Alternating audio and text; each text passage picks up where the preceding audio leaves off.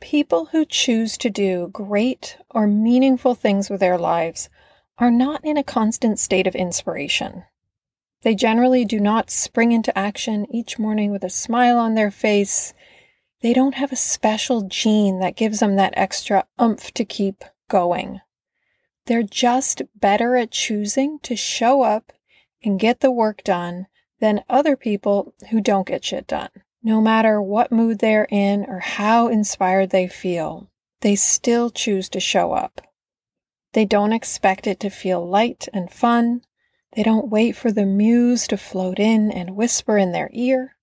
They simply choose to suck it up and get it done, which is the topic of our episode today.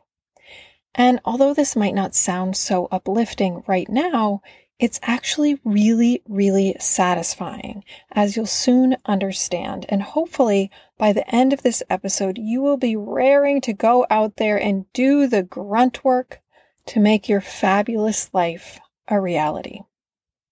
This is the Lady Quest podcast, and I am Ariel Kiley. And this podcast is for you intuitive, self aware women who know that you have a big life purpose here on earth. Does that sound like you? Something that feels deeply meaningful to you that you want to do, create, experience, or pursue in this life. Amelia Earhart, the first woman to take flight in an airplane, said the most effective way to do it is to do it.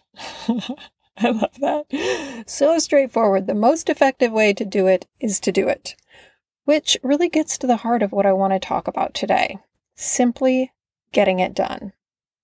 Now, my mom is probably the biggest role model when it comes to getting unsavory tasks done on behalf of a bigger, more meaningful purpose. My mom, the one and only Grace Kiley, is drawn to a grand life. Beautiful things. She, she doesn't use a microwave. She takes no shortcuts.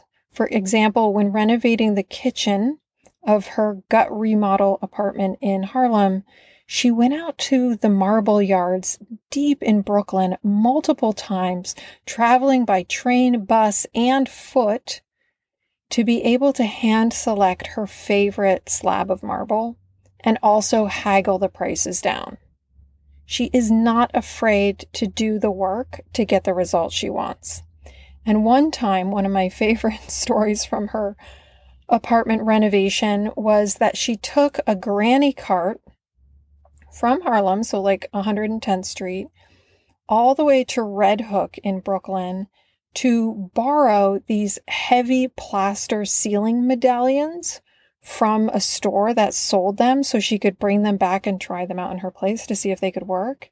They're like they're not the plastic ceiling medallions that people say you can't tell the difference. Like she knows the difference. She wants the real plaster ones. So she brings them all the way back up. And when she got them all the way back up to her place, although she loved them, talks to her handyman and he says he doesn't know how to install them. So she calls the store and says she needs to bring them back. They're not going to work out. And they literally just said, keep them. They so hated the thought of her taking that granny cart and hauling them all the way back on the subways to Red Hook. They're like, just keep them. Happy ending. She did wind up finding a handyman who could install them, and they look fantastic. They have completely classed up her ceiling lighting fixtures. So it's worth it to my mom to do the work to maintain a beautiful, high quality environment, and she'd much rather do the work than have the cheap, convenient alternative. And this also applies to her life as an actress, acting teacher, director, and playwright. No one shows up for rehearsal like my mom does. She always puts the time and work in. And from what I've heard, that's the biggest thing she's always trying to instill in the students she teaches like rehearse, rehearse, rehearse, prepare, do the work and then you show up and magic can happen. So, anyway, back in my teens, my mom and I coined this phrase, getting it done. And this came from when we had to do work around the farmhouse where I grew up in northern Vermont. But we don't, we don't, uh, if you may have noticed, we don't call it getting it done in like an elegant sounding way. It's full Vermont accent, getting it done. You gotta get it done because that is the spirit. That captures the spirit of what we're talking about much better. And I remember one summer in particular, I was like 14 or 15 years old, and we needed to rebuild the fence around the horse field. When I was growing up, I was lucky enough to have my own horse, and his name was Ozzy, short for Oswald. And he was this handsome black quarter horse with a white diamond on his forehead and white socks. And I loved him, and my mom loved him too. And his field was about two and a half acres, so it was pretty big and it was surrounded by fencing, both wooden fencing and also electric fence. And after the spring thaw, this often could happen, um, some of the wood posts became wobbly. So different parts of the fencing needed to be fixed and reinforced that summer, which meant we had to go out there and fix it. And this is not dainty work. It involves shoveling, sometimes mixing and filling post holes with concrete, hammering nails, hoisting and holding big planks and posts in place, sometimes getting shocked by the electric fence by accident. Often there's prickers or other scratchy, snagging plants grabbing your clothing and skin. And also, you're doing this, or I was doing this in the hot sun on buggy summer days. So, not pleasant, but it wasn't in our budget to hire out this work. Also, there is this certain New England pride in doing our own farm work. So, the only option was to get it done. Now, as I said, I was a teenager. And because I was a teenager, I was fixated at that time more on like fashion magazines, you know, black eyeliner, the cool boys at school. The last thing I wanted to do as a teen was spend hours doing manual labor in the hot sun with my mom. I did have a couple jobs for money. Like I did work at a restaurant and at a donut shop, but those were more appealing to me because the work I did, I got money for, and then I could buy stuff I wanted. So fixing the fence was just something that I needed to do because it needed to get done. And my mom made it clear we had to do it together. So we would suck it up and get it done. And those mornings before we would go out to do the work on the fence, we, we were not having very elevated conversations. We would just chime back and forth. Time to get it done. Yep, gotta get her done. You ready to get it done? You bet. Let's get it done. Something about this refrain channeled the spirit we needed to do the work. It inspired this certain pride in what we were doing. Estee Lauder said, I never dreamed about success. I worked for it. That summer, it was simply about getting up and doing the work to get that fence fixed. And I remember one day after working really hard all morning, I went into the house, made us lunch. I think I made us veggie stir fry. We both sat out on the lawn eating, and we didn't talk at all. And we didn't talk because there was nothing to say. I was bored. I was hot. It all felt really hard and annoying, and there was more hard work to come. So there was nothing to say, no need to dress it up, just time to eat and get back to work. And eventually we finished fixing the fence. We did get it done, and I got to go back to doing what I felt like with my time. But for years after that, and even now, almost 30 years later, when a certain task needs doing, I think, I gotta just get it done. My mom and I sometimes are talking on the phone, and one of us shares something we have to do that sounds especially cumbersome or hard or annoying, and I and we say to each other, "Yep, just got to get it done," or "You got it done, you got her done," and it's so uplifting. We both know what that means. It's code for doing the hard stuff you have to do to live a high quality life. and it brings about a lot of pride. Maya Angelou said, You may encounter many defeats, but you must not be defeated. In fact, it may be necessary to encounter the defeats so you can know who you are, what you can rise from, and how you can still come out of it. There's a certain resilience to doing hard work, to getting it done, to overcoming defeats that no one can take away from you. It truly builds character. And that spirit of getting it done is alive and well in me now, thanks to mom making me fix that fence with her. Even as I outlined this podcast for you earlier today, I didn't want to sit down with my laptop. It was a beautiful sunny morning in Los Angeles after days of rain. It's gorgeous out, the air is clear. I would rather be walking up in the Hollywood Hills, but I know focusing my mind planning this outline and sharing what I want to share with you through this podcast is taking me on the path to the life I really want. And I know those hills will still be there at the end of the day when my brain power will have dwindled. I know when it's time to suck it up and get it done. And I know how to do that. And every single thing I have accomplished always includes a phase of sucking it up and getting it done. Can you relate to that? Can you look back on your life and notice, yeah, I had to suck it up and get it done to get to that next big thing I really wanted to do?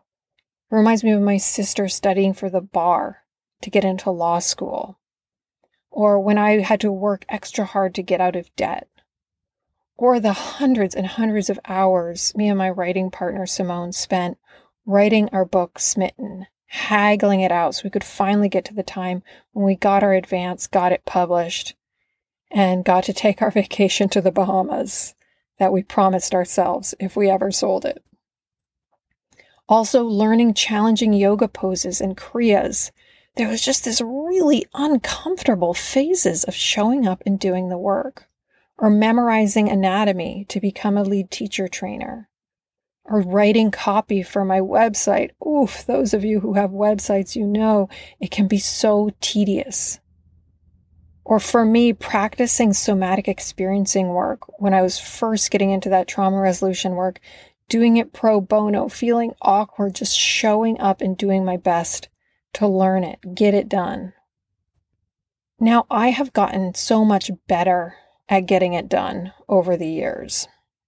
I feel like I'm at a point now where I can wake up in the morning, get to work, stay focused steadily throughout the day on a variety of tasks that are moving my life forward.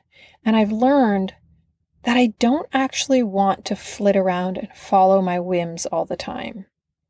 Yes, I do love Saturday after a long week of work when I get to just wake up and do whatever I feel like. It feels delicious but it wouldn't be nearly as sweet if I had been doing whatever I felt like for the prior five days. To use ourselves well is one of the great joys in life.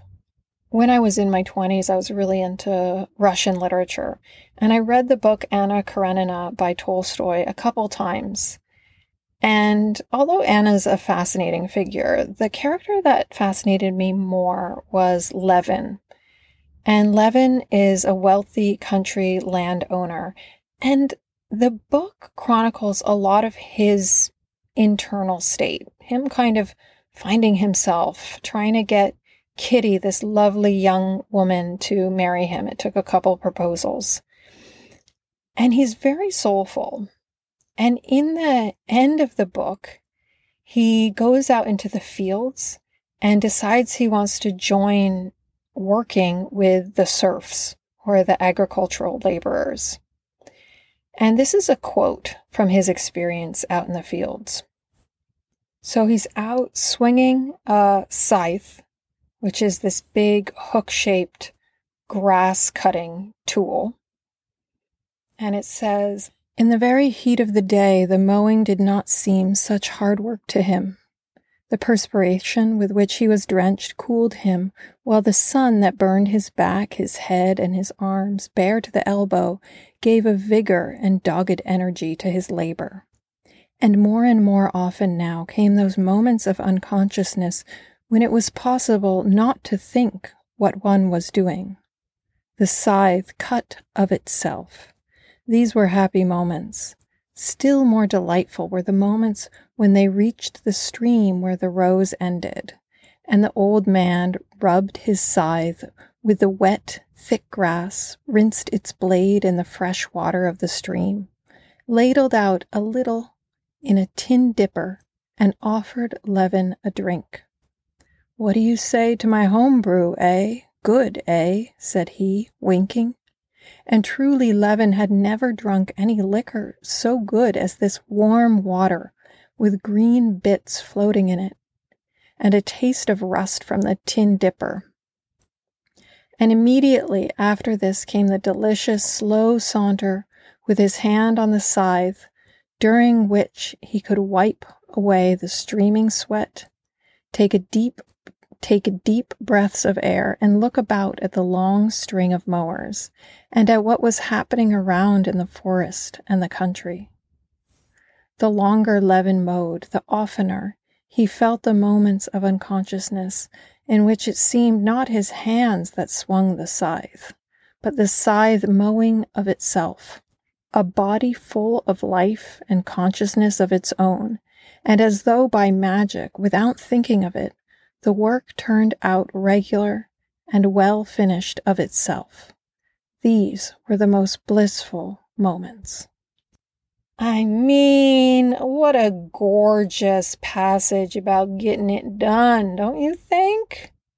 He was a wealthy landowner. He didn't have to go out there and work with the peasants. But when he started doing it, I tell you, he didn't wind up throwing himself in front of a train like Ms. Karenina did. He was having these moments of bliss. So let's talk about you, and in particular, my invitation to you. I invite you to think about something you really want to complete. Maybe someone you want to become, a status you want to reach, a goal you want to fulfill in your life. And acknowledge the hard work it's going to take to get there. It's going to take showing up on a regular basis when you don't feel like it, when the conditions aren't perfect, and getting it done, sucking it up and getting it done. What if you relished that process? What if you took pride in the hard work you're willing to do? What if you gave yourself to it? Instead of thinking you just wanted to drink rose all day. And then, oof, you enjoy that rose so much more on Saturday when you arrive at it, if you even care to have it at that point. All I'm really asking you to do today is imagine yourself as the person if you don't presently relish doing hard and deep work, as the person who does relish it, who really values it and takes pride in it, what would that be like for you?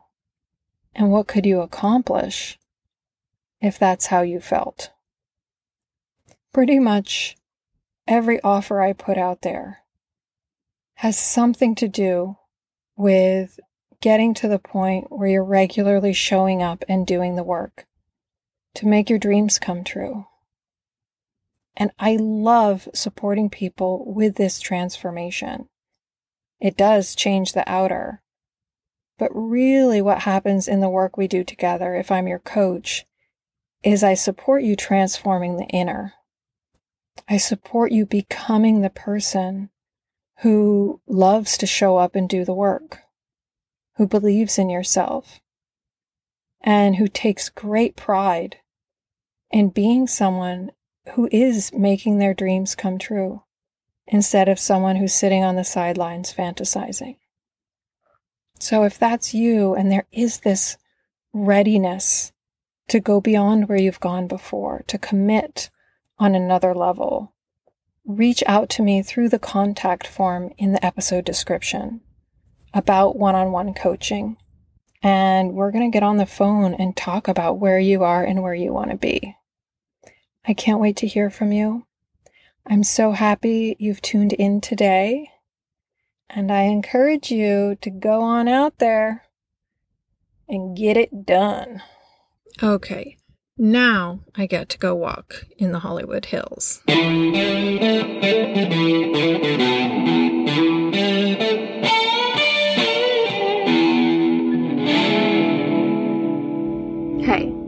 If you like this podcast, you will love the Lady Quest program. Join my newsletter through the link in the episode description if you want to learn more about Lady Quest, my one on one coaching work, and get invited to transformational workshops I teach on a regular basis online. Also, if you want to make my day, you could leave a five star review for this podcast.